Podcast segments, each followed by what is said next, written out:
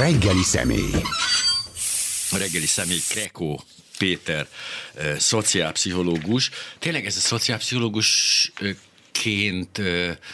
eh, tehát kell, kell hozzá a pszichológia is, vagy a szociológia elég lenne? Mert ez barom érdekes, hogy a, hogy a politika működése az néha szerintem szöges ellentétben van így az alapvet, a pszichológia alapvetéseivel, hogy mintha, ne, igen, tehát mintha az alantas lenne a feletesén, tehát megcserélődött volna, néha azt érzékelem. Hát persze, hogy kell hozzá a pszichológia, a szociálpszichológia az alapvetően inkább pszichológia, csak a pszichológiai folyamatoknak a társas, meg társadalmi ö, aspektusaira helyezi a hangsúlyt, tehát hogy ö, nem az egyénnel foglalkozik, hanem a, a csoportokkal és a, a társas, társas közeggel. A, a szociológia is szép és fontos tudomány, de a, de a szociálpszichológia ez ettől megköz, megközelítésében sok szempontból különbözik. Mondjuk, ha a politikai viselkedésről beszélünk, akkor például abban, hogy a politikai szociológia inkább azzal szokott foglalkozni, hogy a különböző társadalmi csoportok, mondjuk anyagi ö, szempontok mentén hogyan szavaznak, ö, még a szociálpszichológia sokszor arra mutat rá, hogy az emberek általában az anyagi ellentéte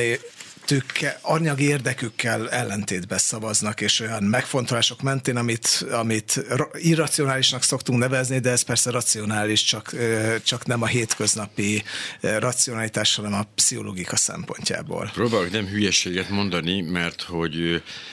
volt egy vendégem nemrégiben, abból az alkalomból, hogy megjelent egy könyv, és ezt, ezt nagyon gyorsan oda fogok lapozni, és akkor meg is találom, mert hogy az egy elég izgalmas beszélgetés. Metz Rudolf. Uh-huh. Metz Rudolfnak jelent meg ez a bizonyos könyve ar, a, a, a, arról a Rorschach tesztként használt politikai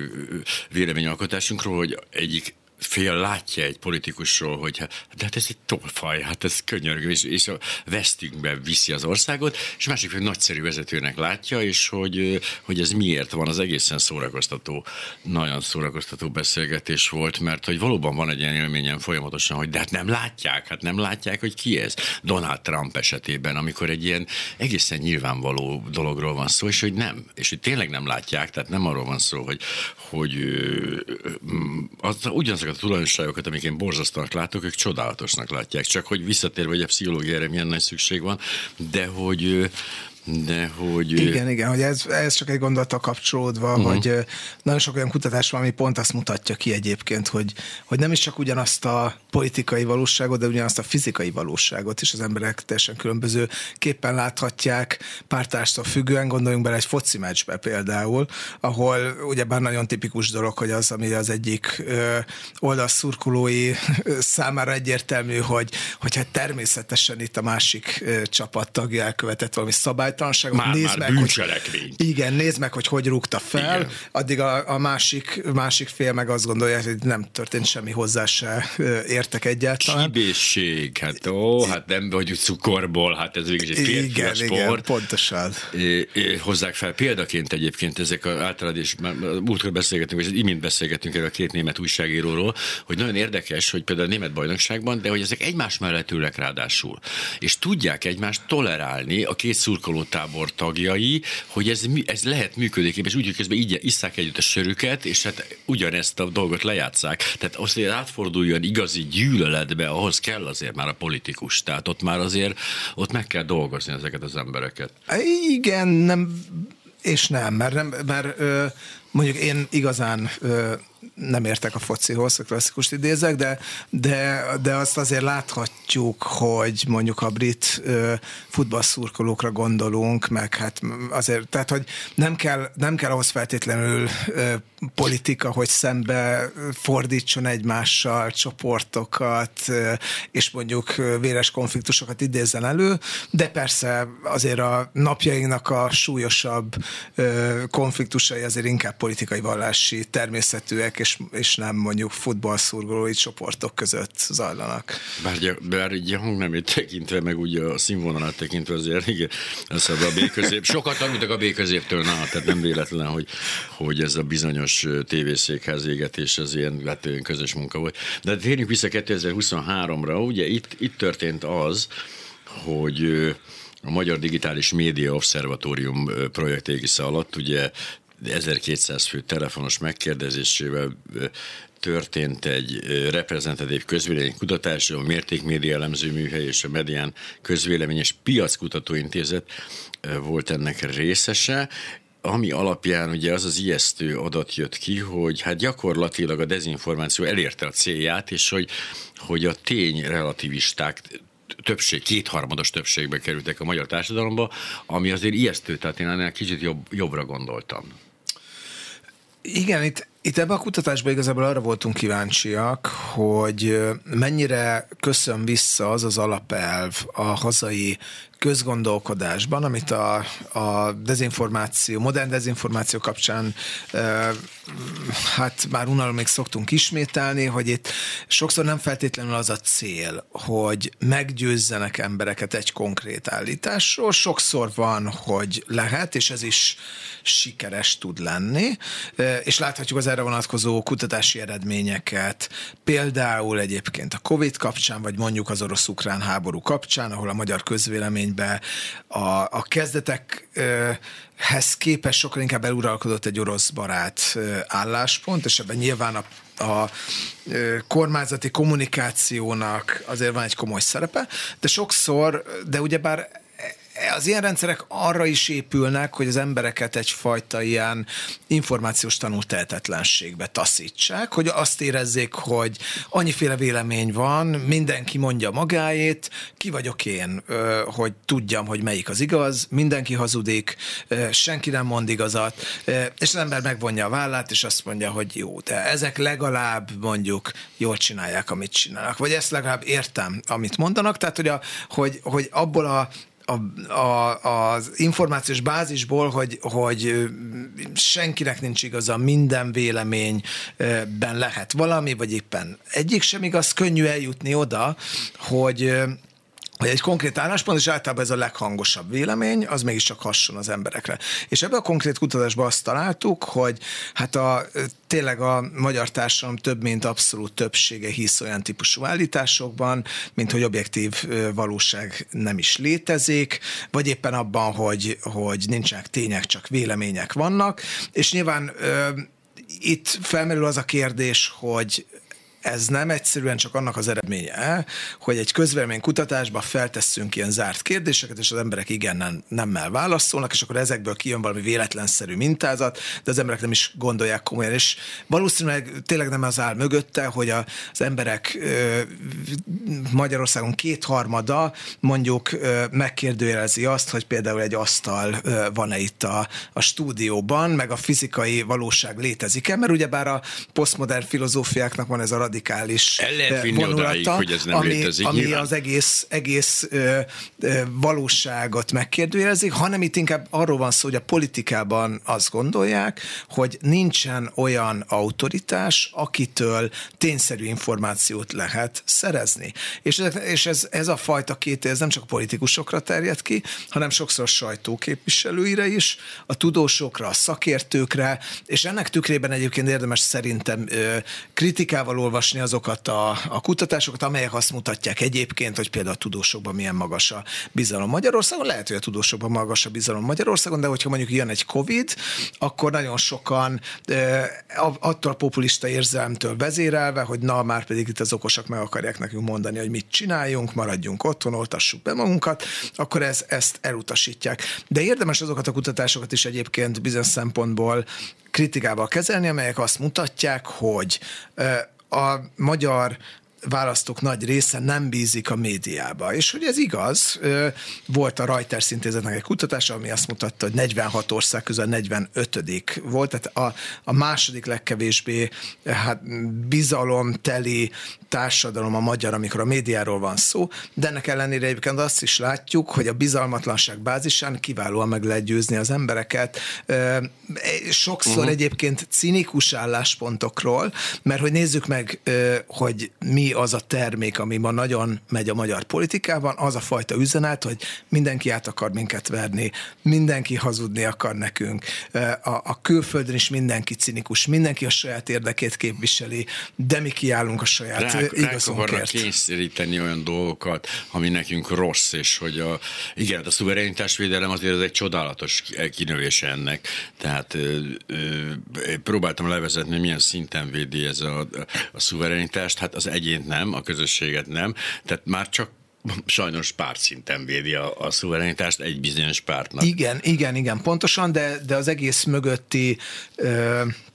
gondolt, az nagyon rímel arra, hogy, hogy nincsenek ö, objektív tények, hogy nincsen, ö, nincsen ö, a véleményekben semmiféle ö, tekintély, mert mindenki hazudik és a saját érdekét képviseli. Tehát ez a fajta ilyen dzsungel ö, világ, ahol mindenki ö, a túlélésért küzd, és, és, és nekünk is csak az a célunk, hogy valamilyen módon, módon túléljünk, mert, mert mindenki ellenünk támad. Ez a fajta cinikus világkép, ez, ez, ez egyébként propaganda propagandába csomagolva és összesküvés elméletekbe csomagolva látszik, hogy nagyon, hát nagyon, nagyon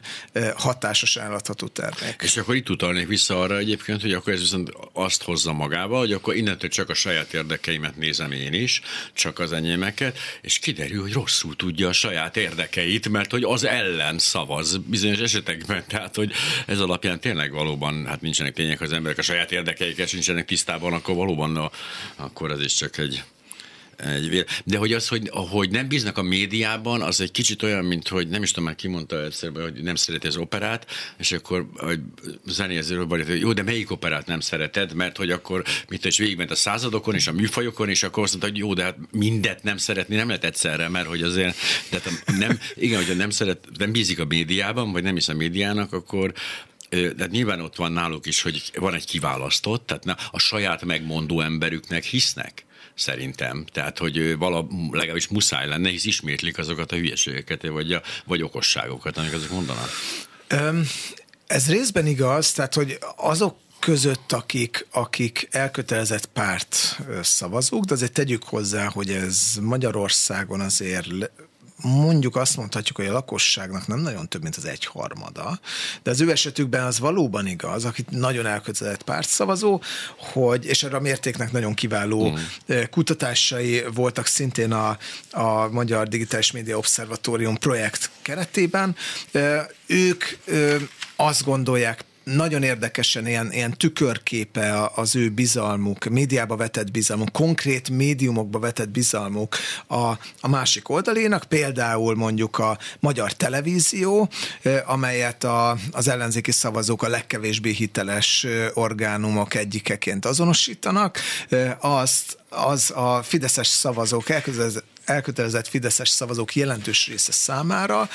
a leghitelesebb. Miközben ők sem nézik, mert az a nézettségi adatokon látszik, hogy egyébként szóval ők sem nézik a köztévé adásait. Tehát ez, ez a furcsa benne. Hogy... Igen, egy részük azért nézi, Igen, meg eljut hozzájuk interneten, de közben mondjuk a másik oldalról mondjunk valamit. Az RTL klubot a, a, az ellenzéki szavazók rendkívül hitelesnek tartják, a kormánypárti szavazók pedig elképesztően hitelesnek hiteltelenek. Tehát valóban van egy ilyen, egy ilyen uh, inverz bizalmi mintázat, viszont uh, azért nagyon sokan vannak olyanok, akik úgy szavaznak, hogy azt mondják, hogy hát valójában egyiknek sincs igaza, mindegyik lop, mindenki csak a saját érdekét képviseli, nem bízom a kormányban, nézzük meg azért a nemzetközi összehasonlításban a kormányba vetett bizalmi mutatókat, nem áll Magyarország nagyon jól ebbe, nem bízom a, a pártokban, de, és akkor ennek a, a, tehát ebből az egyébként nagyon leértékelt mezőnyből valami szempont mentén mégiscsak kiemel egy szereplőt, ez sokszor egyébként a kompetencia, és ez még ma, manapság is nagyon erősen él mondjuk a választói gondolkodásban, de a kormány legalább tudja, hogy mit csinál, és, és annak alapján szavaz. Tehát, hogy azt akarom csak ezzel mondani, hogy egyrésztről tényleg van a magyar társadalomban egy törzsies jellegű konfliktus, érzelmekkel telített, amiben a társadalom egy része érzelmileg és identitás szinten erősen részt vesz, de amikor elmegy, amikor bár 70%-os választási részvétel van, akkor nagyon sokan mennek el úgy szavazni, hogy nem részesei egyik törzsnek sem, hanem inkább csak behúzza őket a politikának Vagy... valamilyen aspektusa, és és az, a, az az üzenet, amely ezt, ezt élethalál harcá teszi, az, az, ha nem is tudnak vele azonosulni, de, de valamilyen megfontolás mentén ö, elmenek és szavaznak, és közben nem feltétlenül bíznak a kormányban. Most pont az a kapcsolatban olvasok manapság ö, tanulmányokat, és Oroszországban például sok ilyen tanulmány volt, ami azért azt mutatta, hogy, a, hogy hát az emberek többsége nem bízik a médiába, sőt a, a konkrét üzeneteket sem feltétlenül fogadja el, de, de kialakul egyfajta olyan érdekes passzivitás, ami alapján az ember lehet, hogy elmegy szavazni, de mégiscsak azt gondolja, hogy egyébként a közélet befolyásolására nincs semmiféle ráhatása, és, és egyfajta ilyen, ilyen beletörődésből általában arra az oldalra szavaz, amelyik éppen hatalmon van. Tehát van egy ilyen tehetetlenség. Tehát reálisan lenne mondjuk egy 30%-os arány az a választáson, és a mozgósítás vagy az egész körülbelül őrület hozza a 40%-ot, amelyik 40% tulajdonképpen eldönti a választást, pedig ott nem is kéne ott lennie, hisz ez a 30% legalább tudja, hogy mire szavaz. Na, ez már nagyon érdekes kérdés. A, a a demokratikus politika tudomány azt szokta hangsúlyozni, hogy igazából, és ez meglepően fog hangzani, de hogy a bizonytalan választók azok, akik a demokratikus elszámoltathatóságot biztosítják. Mert hogyha oh. ha van egy 30-40 százaléknyi szavazó, akinek annyira beton biztos a politikai ö, álláspontja, hogy akármi történhet a világban, nem változik meg a, a, a párt preferenciája, akkor, és mindig ők, csak ők szavaznának, akkor soha semmi politikai váltás nem lenne. És így a bizonytalan szavazók, akik, akik eh, elvileg egy kicsit jobban odafigyelnek az információkra, és lehet, hogy felszínes, de mégiscsak új információk alapján döntenek, ők azok, akik, akik eldöntik egy választás eredményt. És ez minden nagyon jól is hangzik, és szerintem ez jól működő, eh, nagy hagyományokkal rendelkező demokráciákban inkább így van, bár persze ne idealizáljuk túl mondjuk a brit, az amerikai, vagy sok ja. nyugat-európai eh, politikai rendszert sem, de azért olyan országokban, ahol van egy nagyon kemény információs monopóliuma az egyik oldalnak, aminek alapján hát az egyik oldalról ilyen, ilyen ö, suttogás hallatszik, a másik oldalról meg üvöltés. Nyilván ott azért a, az üvöltés az komolyabb hatással van a választókra, mint a suttogás. Tehát én azt gondolom, hogy Magyarországon a, az, az úgy mond bizonytalan szavazók a jelenlegi politikai információs helyzetben igazából egy szinte egyoldalú gravitációnak vannak kitéve, és ez a kormány oldal Mert hogy én a 30%-ot nem a, nem a, a hívő tagozatra értettem, tehát az a meggyőződéses, hogy biztos beton. Pont az a 30% egyetlen van képben arra gondoltam, hogy így nagyjából mi zajlik itt, és ők, ők tudják ezeket a folyamatokat valamit átlátni, és úgy szavazni, hogy tehát nem, nem a híd, hídbizományok alapján, hanem hogy így tényleg az, az a helyzet, hogy hát szerintem ez most nem annyira jó, próbáljuk ki. Visz volt ilyen eleinte, emlékszem, a 90-es évek elején az emberek így mérlegeltek, hogy fú, hát ezek nem jól csinálják, hát úristen, visszahozták, azt sose gondoltam, a szocikat visszahozták négy év után az emberek, hogy ho, hát az, az mintha jobb lett volna, és akkor új, utána amikor még az első Fidesz kormány hatalma került, az is egy racionális szavazás volt. Egy kicsit, hát egy messzire rúgták a pöttyöst ezek a komcsik, hát akkor jöjjön a másik oldal. Ez azért eltűnt, ez pont ez a mérlegelő réteg sajnos így úgy tűnik, hogy és nagyon sovány lett. Hát igen, ez teljesen igaz, azzal párhuzamosan, ahol egyébként, ahogy egyébként a politikai közép is eltűnt. És ez nem csak is kizárólag magyar sajátosság ennek van köze egyébként a politikai, tehát a választási rendszerhez is, azokban a, mm. tehát hogy a Magyarország ebből a szempontból inkább a, a, az ilyen többségi politikai rendszerektől tanult, például az angol száz típusú rendszertől, és a választási rendszer is egy kicsit inkább abba az irányba mozdult el, amilyen nagy tömbösödött politikai szerveződéseknek kedvez, és egyébként a, a kis politikai erőket inkább, inkább háttérbe szorítja, és a túlélésüket megnehezíti, de ezekben a, a rendszerekben általában azt tapasztaljuk, hogy azok, akik nem nem nagyon elégedettek egyik oldal működésével sem, azoknak a szavazata irrelevánsá válik, vagy pedig, vagy legalábbis nem tud döntő befolyást gyakorolni. Azért hát mondjuk 2010 óta nem nagyon láthatjuk azt, de már 2010-ben sem, hogy, hogy ezek a fajta úgynevezett centrista szavazók bármilyen hatást tudtak volna gyakorolni a, a politikai döntéshozatalra. Tehát, de ez egy bizonyos szempontból azt is mondom, hogy kortrend, uh-huh. és ezek az ilyen, azok a, a azok a politikai kampánytechnikák, amelyek egyre inkább a megosztásra épülnek, és ezekre a típusú törzsi konfliktusoknak a felerősítésére, ezek, ezek váltak azért dominánsá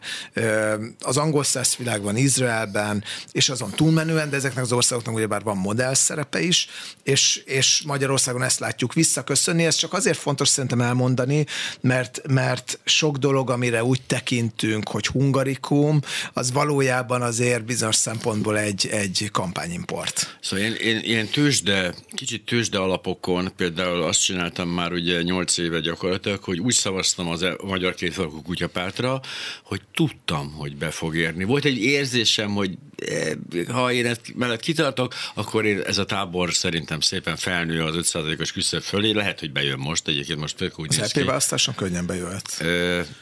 Máté már a következőre gondolkozom, a téma ott tartok. De hogy,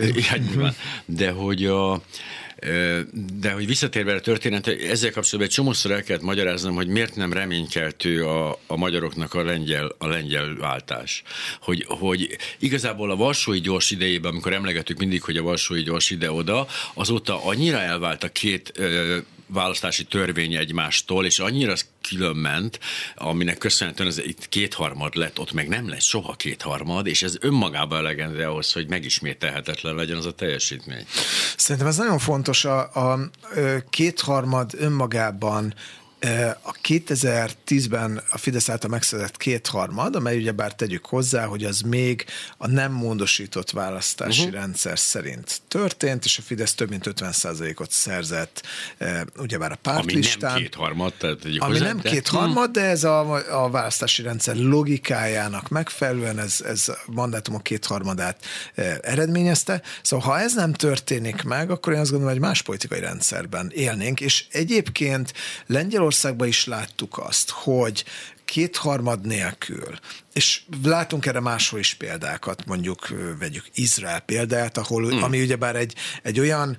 arányos választási rendszer, ahol csak pártlista van, és alacsony a bejutási küszöb, tehát egy, egy fragmentált politikai rendszer, de azért ezek, tehát hogy kétharmad nélkül, alkotmányozó többség nélkül is lehet mély átalakult alakulásokat eredményezni és, és eszközölni egy politikai rendszerbe, de azért ez ritkább és nehezebb, és ebből a szempontból talán Szlovákia példája az ellenpélda, ahol azért bőven látjuk, hogy vannak illiberális politikai erők, és van ezeknek társadalmi támogatottság és beágyazottsága, de a kormányok jönnek, mennek azért, mert egyik sem tud olyan mély gyökereket ereszteni a gazdaságban, társadalomban, a politikában, mint például Magyarországon, és valóban Lengyelország abból a szempontból fontos példa, hogy egy ilyen alkotmányozó többség nélkül azért legalábbis nehezebb az a fajta teljes hatalomátvétel, ami, ami majd, hogy nem monopolizálja a médiát, és majd, hogy nem monopolizálja a gazdaságot, és Igen. ez az utóbbi ez egyáltalán nem történt meg, de azért két másik tényező is fontos szerintem, ami sajnos szintén a magyar-lengyel párhuzamok ellenében hat ebben az esetben, az egyik a, a civil társadalom erőssége, tehát a, a civil társadalom és a, a civil társadalom mozgósítása az nagyon komoly szerepet játszott a legutóbbi választási kampányban, egészen egyszerűen a, a kormányzó párt, főleg az abortusz szigorítás témájában, amelyben próbált a szélsőjobbnak, illetve az egyháznak és a vallásos szavazóknak kez, kedvezni, ebben egyszerűen túl messzire ment, és, uh-huh. és a, a női szervezetek és a, és a nagyon sok, nagyon sokrétű és egyébként jól beágyazott civil társadalom mozgósítás, ez legalább olyan fontos volt, mint a mint a, a, a jog és igazságosság rivál, politikai riválisainak, riválisainak a, a stratégiája. A másik dolog az az, hogy, hogy Lengyelország egy nagyobb ország, ahol, ahol a regionális autonómiának továbbra is van szerepe. Egy 40 milliós országot nem olyan könnyű elfoglalni, hogyha ott az autonómiának azért megvannak az alkotmányosan rögzített eh, alapjai, eh, a regionális autonómiának, mint, mint egy 10 milliós eh, Magyarországot, és ennek a média hatás, média működésére is van hatás. Egy 40 milliós országban egész egyszerűen könnyebb úgy médiát üzemeltetni, hogy az még bevételt produkáljon, ja. annak ellenére is, hogy nem kap masszív állami, vagy éppen mondjuk külföldi támogatást, mert egész egyszerűen nagyobb a belső piac, és ez a nagy belső piac, ez, ez sok olyan problémát megold, amely, amely Magyarországon egyébként megoldatlan. Egyébként pont a határon vagyunk ezzel a 10 millióval, hogy ö, tulajdonképpen 10 millió már el tudná, el tudná néhány független médiumot tartani, egy, akár egy napilapot is, de, de hogy mégse sikerül, hisz ugye, hogyha viszont ez azzal párosul, hogy elszegényedik a lakosság, akkor ugye sokkal egyszerűbb, mint, tehát akkor el tudná tartani, csak nem tudja megvenni ezeket a lapokat, mert ő magát se tudja fenntartani, és így döglenek meg, a, döglenek meg ezek a független lapok, és jól 40 milliónál az arányok szintén nem egy túl gazdag lakosság esetében még azért megengedhet magának egy-két igen, igen, és persze, hogyha a részletekbe belemegyünk, akkor azt is el lehet mondani, hogy Magyarországon már ugye a hirdetési piac, amely elvileg, pia, elvileg ugyebár nézettségi és, és PR logika alapon működik, az is inkább, és egyre inkább politikai logikát követ. Tehát amikor mondjuk a nagyvállalatok PR-osai azt gondolják, hogy jobb mondjuk olyan helyeken reklámozni, amelyek a kormány számára kedvesek, mert ez majd megnyit előttük bizonyos ajtókat döntéshozók előtt, amelyek egyébként zárva lennének, akkor azt mondhatjuk, hogy ezek a, hogy, hogy, hogy önmagában az, hogy, hogy egy, hogy egy médium népszerű, az nem feltétlenül jelenti azt, hogy csak hirdetésekből el tudja magát tartani, de, de nyilván igaz az is, hogy, hogy, hogy egyszerűen az olvasói, nézői díjakból többet be lehet kasszálni, és, és jelenti azt is, hogy maguk a, a kevésbé politikai alapon működő hirdetések is több bevételt hoznak. Tehát ebből a szempontból azokban az országokban, és persze ebből van kivétel, tehát ott van Oroszország, ugyebár, ami ugyebár Lengyelországnál is hát egy négyszer nagyobb mm. ország lakosságát tekintve, területét tekintve még sokkal nagyobb, de az most irreleváns, ahol azért sikerült a médiát elég alaposan elfoglalni, de egyébként voltak gyakorlatilag a, a, az ukrán elleni invázió pillanatáig olyan független ö, médiumok ö, Oroszországban is, amelyek ö, fent tudtak ö, maradni, azért egy nagyon kedvezőtlen környezet ellenében is, és ott, ott is azért szerepe volt ebben annak, hogy van egy nagy belső kereslet, van egy nagy belső piac. A, igen, de ott azért az autonómiának a hagyományai, hát hogy is mondjam, meglehetősen ke, soványkák, mert azért lássuk, nem, nem is tudom, hogy ezt tudja, mennyiben gyakorolták. Ami viszont, ami viszont borzasztóan érdekes, hogy, a, hogy az is kiderült, hogy az embereknek igénye lenne a tényellenőrzésre. Tehát igenis szeretné, tehát miközben azt mondják, hogy nincsenek is tények, akkor szeretnék ezeket tudni, hogy mik ezek a tények, amik nincsenek, ami így magában te hülye hangzik, de hogy ez a valóság. Viszont nem hajlandók érte tenni semmit. Tehát ez itt, eh, hát eh, nem tudom, hogy lehetne eljutatni. Ugye voltak erre egyébként nagyon érdekes kísérletek, most vannak is, ugye nyomtas te is, ugye mi szerint kinyomtatom, bedobom a postaládába, de talán tényleg ezen az egyetlen módszer, hogy, a, hogy, a, hogy eljussanak a, eh, az emberekhez a tények, mert ők aztán nem kattintanak, az biztos. Viszont akkor, ha erre rájönnek, akkor ugye a postádába bedobnak mellé még tíz másikat, ami az ellenkezőjét fogja sugalni, és akkor ugye hát meg bedobnak most is a tévén, rádión, vagy a, vagy a megyei lapokon keresztül. Tehát... Hát igen, meg a városi lapok, stb. A, ö, azt azért el kell mondani, hogy az, hogy van egyfajta lustasága a médiafogyasztóknak, ez sem egy magyar jellegzetesség. Tehát, hogy, a, hogy egész egyszerűen azáltal, hogyha valami információ sokkal könnyebben hozzáférhető, és nem kell külön külön erőfeszítést tenni azért, hogy hozzájussunk, mert szembe jön a, az óriás plakátokon, mert beülök az autóba, bekapcsolom a rádiót, és az megy, mert a, a TV távkapcsolóján megnyom az egyes gombot, és, és az jön be. Szóval ennek, ennek van szerepe abban, hogy, hogy, hogy milyen információ jut el hozzánk. És ebből a szempontból ennek a, az információs rendszerek ez az egyik fontos eleme. Hozzáférhetőek, ugyebár a, a klubrádiót is bárki hallgathatja, bár, bárki felmet bármilyen weboldalra, hiszen nincsen internetcenzúra Magyarországon, és elolvasgathatja a híreket, de ezt nagyon sokan nem feltétlenül teszik meg, és egyébként itt jön be az a szempont, hogyha az gondolják az emberek, hogy hát neki sincs igazából igaza, neki sincs igaza, mindenki egy kicsit hazudik, akkor, akkor miért ö, menjek, ö, miért tegyek azért hatalmas extra erőfeszítés, hogy hozzájussak egy másik információhoz, amiben szintén nem bízom. Tehát ennek az endemikus bizonytalanságnak itt azért lehet szerepe, de, de azt is el kell mondani, hogy a, hogy mondjuk a hír tehát, hogy a, a fact-checker oldalak azok nagyon kevés helyen tudnak magas, szerves látogatottságot elérni. Az emberek jelentős résznek nincs meg az az alapvető igénye, hogy valaki megmondja neki, hogy te most ezt rosszul gondolod, te most ezt jól gondolod, ezért a, nagyon sokszor szakértők használják, nagyon sokszor újságírók használják, és egyébként, hogy egy kicsit ebből a szempontból hazabeszéljek, mert a Lakmus az partnere, ugye a politikák kapitálnak ebben a, a már említett projektben, a, a Magyar Digitális Média Obszervatóriumban. Lehet azt csinálni, hogy egy jól működő lapnak mondjuk a fő oldalára kikerülnek azok a nem mindig nagyon didaktikus tényellenőrző cikkek, amikből az emberek mégiscsak megtudják egy adott kérdésbe, hogy például a, az izraeli Hamas konfliktusba, vagy az orosz-ukrán konfliktusba, hogy a nagyon nagyot ment hazugságok, azok hazugságok, vagy egyes dolgok, amikről azt gondoltuk, hogy nem igazak, azok mégiscsak igazak, de de erre nem lehet feltétlenül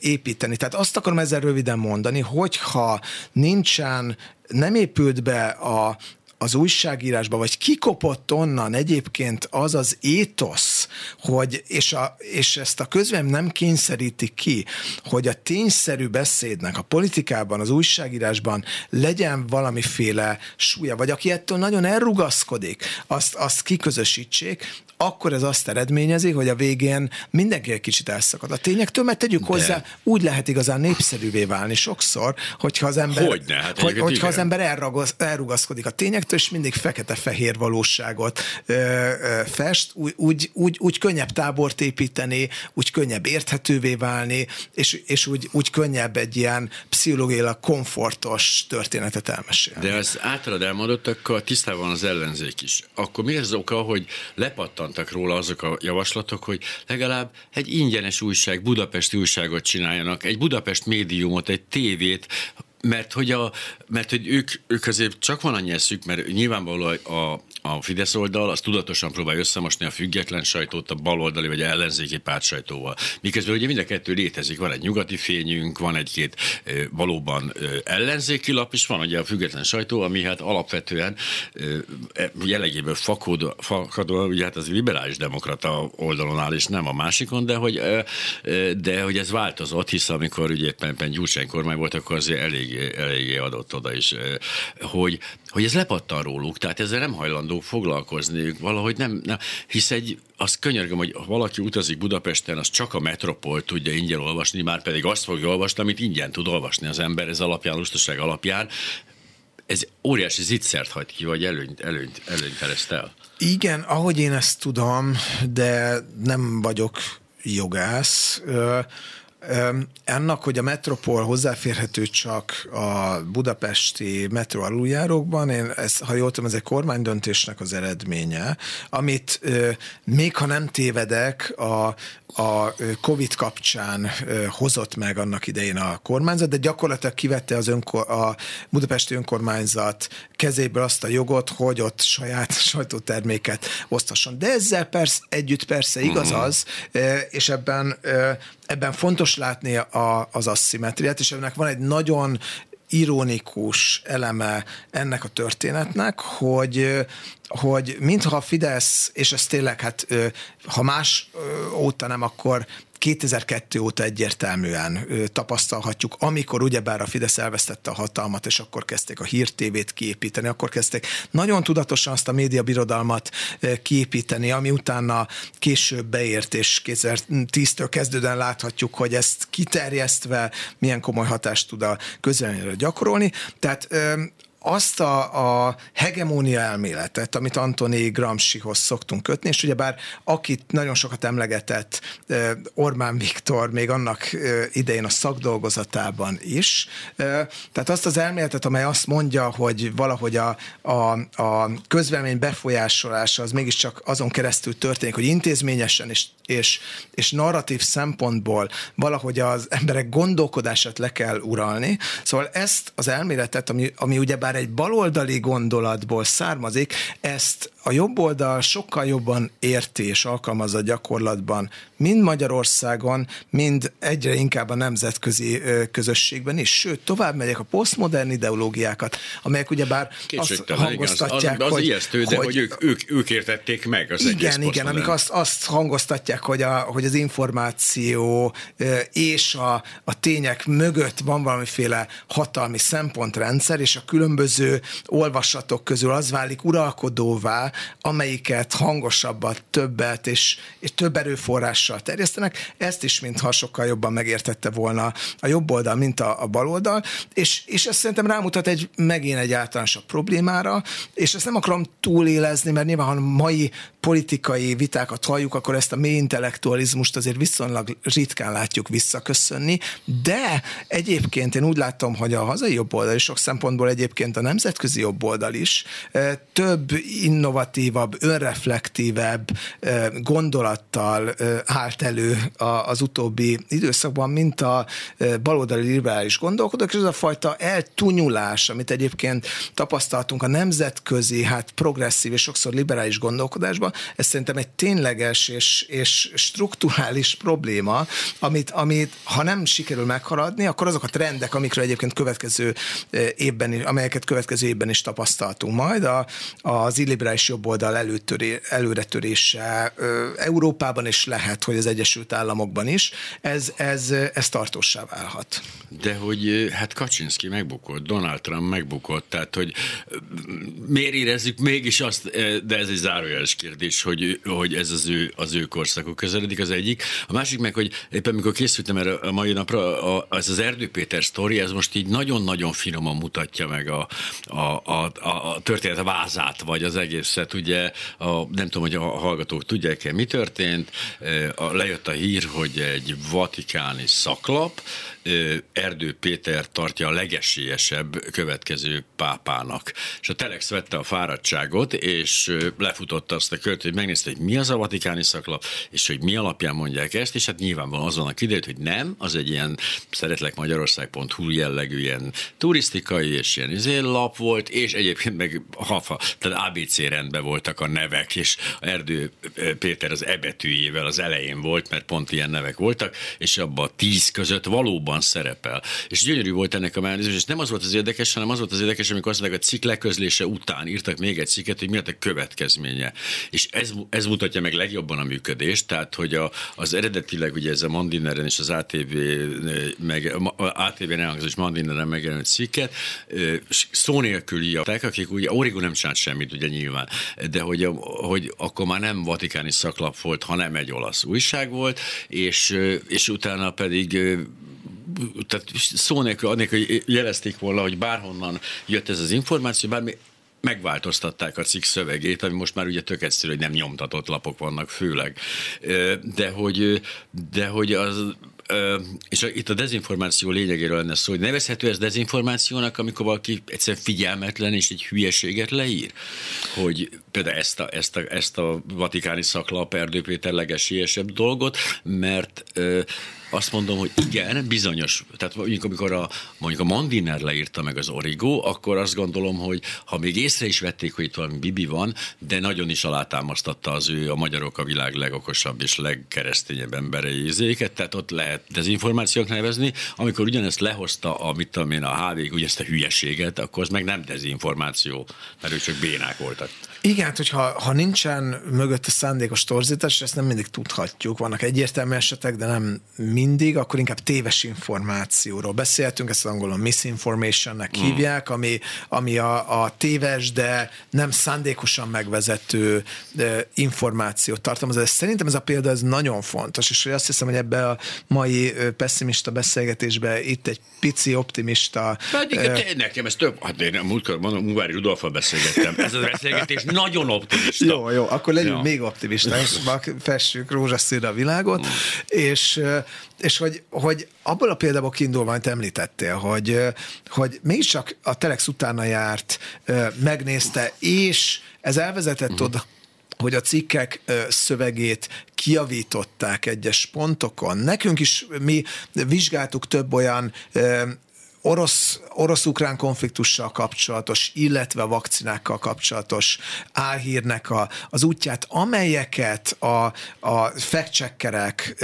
egyébként hamisnak találtak, és azt találtuk, hogy több helyen vagy eltávolították, vagy ö, módosították a cikk uh-huh. szövegét, vagy módosították mondjuk akár kormányzati megmondó emberek is, akik nem mindig annyira érzékenyek a valóság apró torzításaira és nüanszaira, de még még ők is módosították a, a, a, a posztjaikat, amikor azt látjuk, hogy a Facebook eh, bizonyos cikkeket megjelöl, eh, mint olyanokat, amelyek nem feltétlenül hiteles információkat tartalmaznak, és az egyeseket visszatarthat attól, hogy megosszák ezeket a cikkeket. Tehát igenis, én azt gondolom, hogy van értelme annak, hogy ellenőrizzük, hogy egyes állításoknak van, van, eh,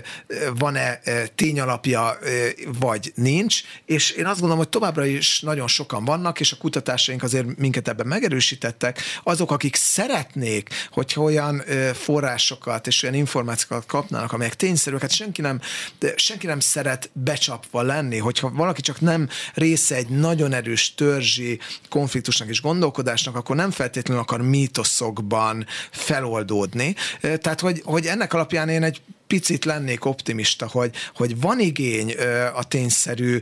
újságírásra, azért azt látjuk a kutatásokban, és vannak arra példák, hogy igenis, ha valahogy egy kicsit megerősödik ez, vagy valaki veszi a fáradtságot, hogy egy hülyességnek utána menjen, akkor sokan lesznek azok, akik azt mondják, hogy ja, ez hülyeség, hogyha ne, nem fűződik hozzá alapvető anyagi vagy pszichológiai érdeke, hogy a hülyességbe tovább higgyen, akkor az hajlandó elengedni. Tehát, hogy én ezért azt gondolom, hogy, hogy mert sokan azt mondják, mondják, hogy igazából ilyenek vagyunk,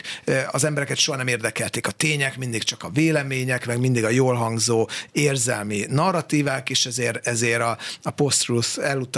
eluralja majd a világot, és akkor egy ilyen igazság utáni világban élünk. Én nem vagyok ennyire pessimista, szerintem ez javarészt attól függ, hogy a rendszerben szereplők mennyire gondolják azt, hogy ez igaz. Ha azt gondolják, hogy ez igaz, akkor ez önbeteljesítővé válik, hogyha azt gondolják, hogy nem igaz, és mindenki tesz a saját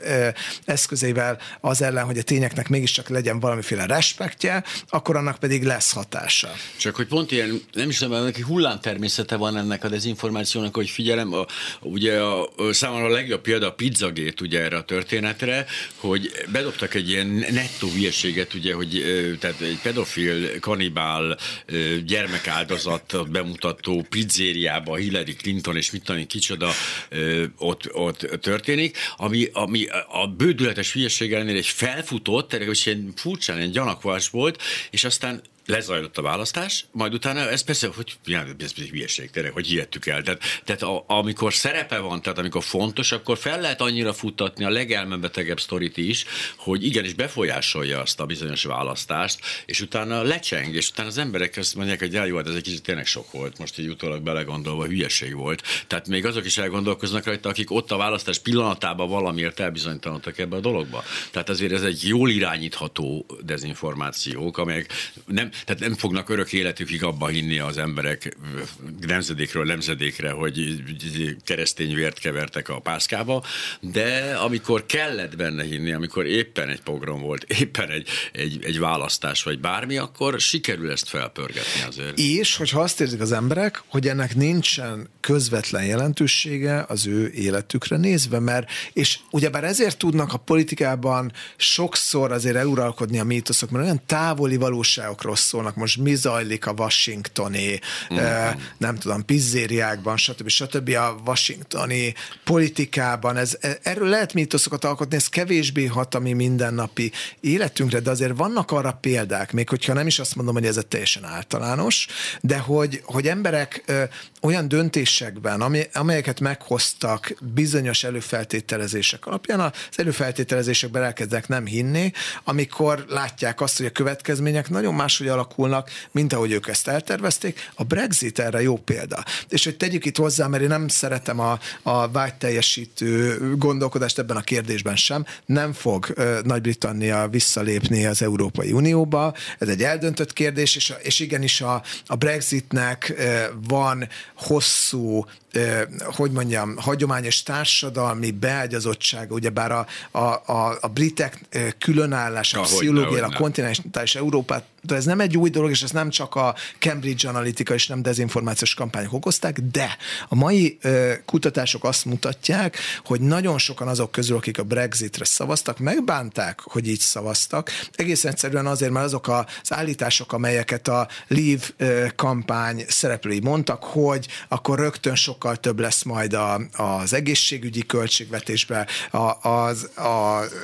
a brit gazdaság fel, felvirágzik, erősebb lesz a hadsereg, stb. stb. Egész egyszerűen ezek nem következtek be, tehát hogy én, én azt gondolom, hogy nem mindig igaz az, hogy a valóság beköszönt az ablakon, és az emberek megváltoztatják a véleményüket, de bizonyos esetekben ez, ez, ez előfordulhat, és ebből a szempontból én azt gondolom, hogy, hogy azért bízhatunk abban, hogy nem teljesen mindig ugyebár ostobán döntenek a, a választók, mert, mert mindez, amiről beszélünk, ez ezt is implikálja, hogy az emberek alapvetően rosszul hülye, hülyeséget döntenek, és aztán, és aztán ennek a következményeit isszuk. Hogyha ez így lenne, akkor egyébként nem tudtak volna demokratikus rendszerek azért hosszabb időn keresztül elég jól funkcionálni Európában és azon túl is. De ennek látszólag ellentmond az az ugyancsak szociálpszichológiai tény, hogy amikor megveszi az ember a Lada 1002-es e, más néven Zsiguliát, és a, az első hónapban kiderül róla, hogy ez egy roncs, hát már elkezdeni kétszer szerelőz, egyszer kiesett belőle valami minden, és megkérdezi a na milyen az új kocsi? Ó, nagyszerű, nagyszerű, nagyszerű, mert az emberek nem akarják bevallani, hogy hülyeséget csináltak, és így ragaszkodnak hozzá folyamatosan, hogy az milyen jó dolog, vedd, vedd meg te is, nyugodtan vedd meg te is. Persze, ez igaz, a, az önigazolás az egy nagyon létező ö, pszichológiai vagy csúnyában fogalmazva a kognitív diszonancia redukciós, persze, és a vála- ugye bár az is szokott lenni, hogyha a választások után megkérdezzük az embereket arról, hogy hogy, hogy szavaztak, akkor többen fogják azt mondani, hogy a győztes pártra szavaztak, igen. mint ahányan nem, mert szeretnek a győztesekhez tartozni. Akik meg úgy szavaz, de arra is látunk példát egyébként, hogy, és például 2006-ban, amikor ugyebár a választások után az összödi beszédnek köszönhetően, illetve a, a megszorításoknak köszönhetően hirtelen nagyot zuhant a népszerűsége mondjuk a, a Magyar Szocialista Pártnak, akkor sokan mondták azt, hogy ja, hát én nem is rájuk igen, szavaztam. Igen, igen, igen. Tehát, hogy, a, hogy azért az emlékezet is ebből a szempontból tud nagyon rugalmas lenni, és hozzá idomulni az új, új ö, valósághoz. Hogyha azt mondjuk, hogy az emberek véleménye befolyásolható, manipulálható új információk alapján, akkor ez egyébként azt is jelenti, hogy, hogy ha változik az információs környezet, akkor nagyon gyorsan tud ez, ez, ez változást eredményezni, és ha hadd hozzak, igen, szóba került a lengyel példa. Hadd hozzak egy másik példát, amelyet ami kevésbé lesz triviális, hogy miért mutatja azt, hogy azért az információs manipulációnak is van hatása. Szerbia. Azért Szerbiában az illiberális folyamatok azért előre haladottak sok szempontból, mint Magyarországon, még akkor is, hogyha Alexander Vucicnak egy kicsit moderálnia kell magát, mert mégiscsak az Európai Unióba szeretne belépni. De azért ezt a legutóbbi választást az, az EBSZ e megfigyelői szerint is, hát nem tökéletesen csak a demokratikus sztenderdeknek megfelelően folytatták le. Úgy is mondhatjuk, hogy egy kicsit, mintha ellene csalva. Még akkor is, hogyha nagy valószínűséggel a csalás ellenére is Vucic és pártja nyerte, igen, nyerte volna választása. A több, Belgrádban talán több tízezren, több tízezren tüntetnek Belgrád utcáin egy olyan országban, tüntettek. Tüntettek, de még azért ez a napokban is zajlott egy olyan országban, ahol azért azt tudhatjuk, hogy az, az utcára kimenni és a, az ellenvéleményünket kifejezni, az nem mindig, a, nem mindig életbiztosítás. Tehát én azt gondolom, hogy, hogy, hogy nem igaz az, hogy teljesen és minden esetben maximálisan át lehet mosni az emberek agyát, és van olyan, amikor ezek a hazug narratívák azért, azért azért, azért nem annyira hatékonyak. Rekó Péter szociálpszichológus volt a társam, ez meg a reggeli gyors volt. Köszönöm.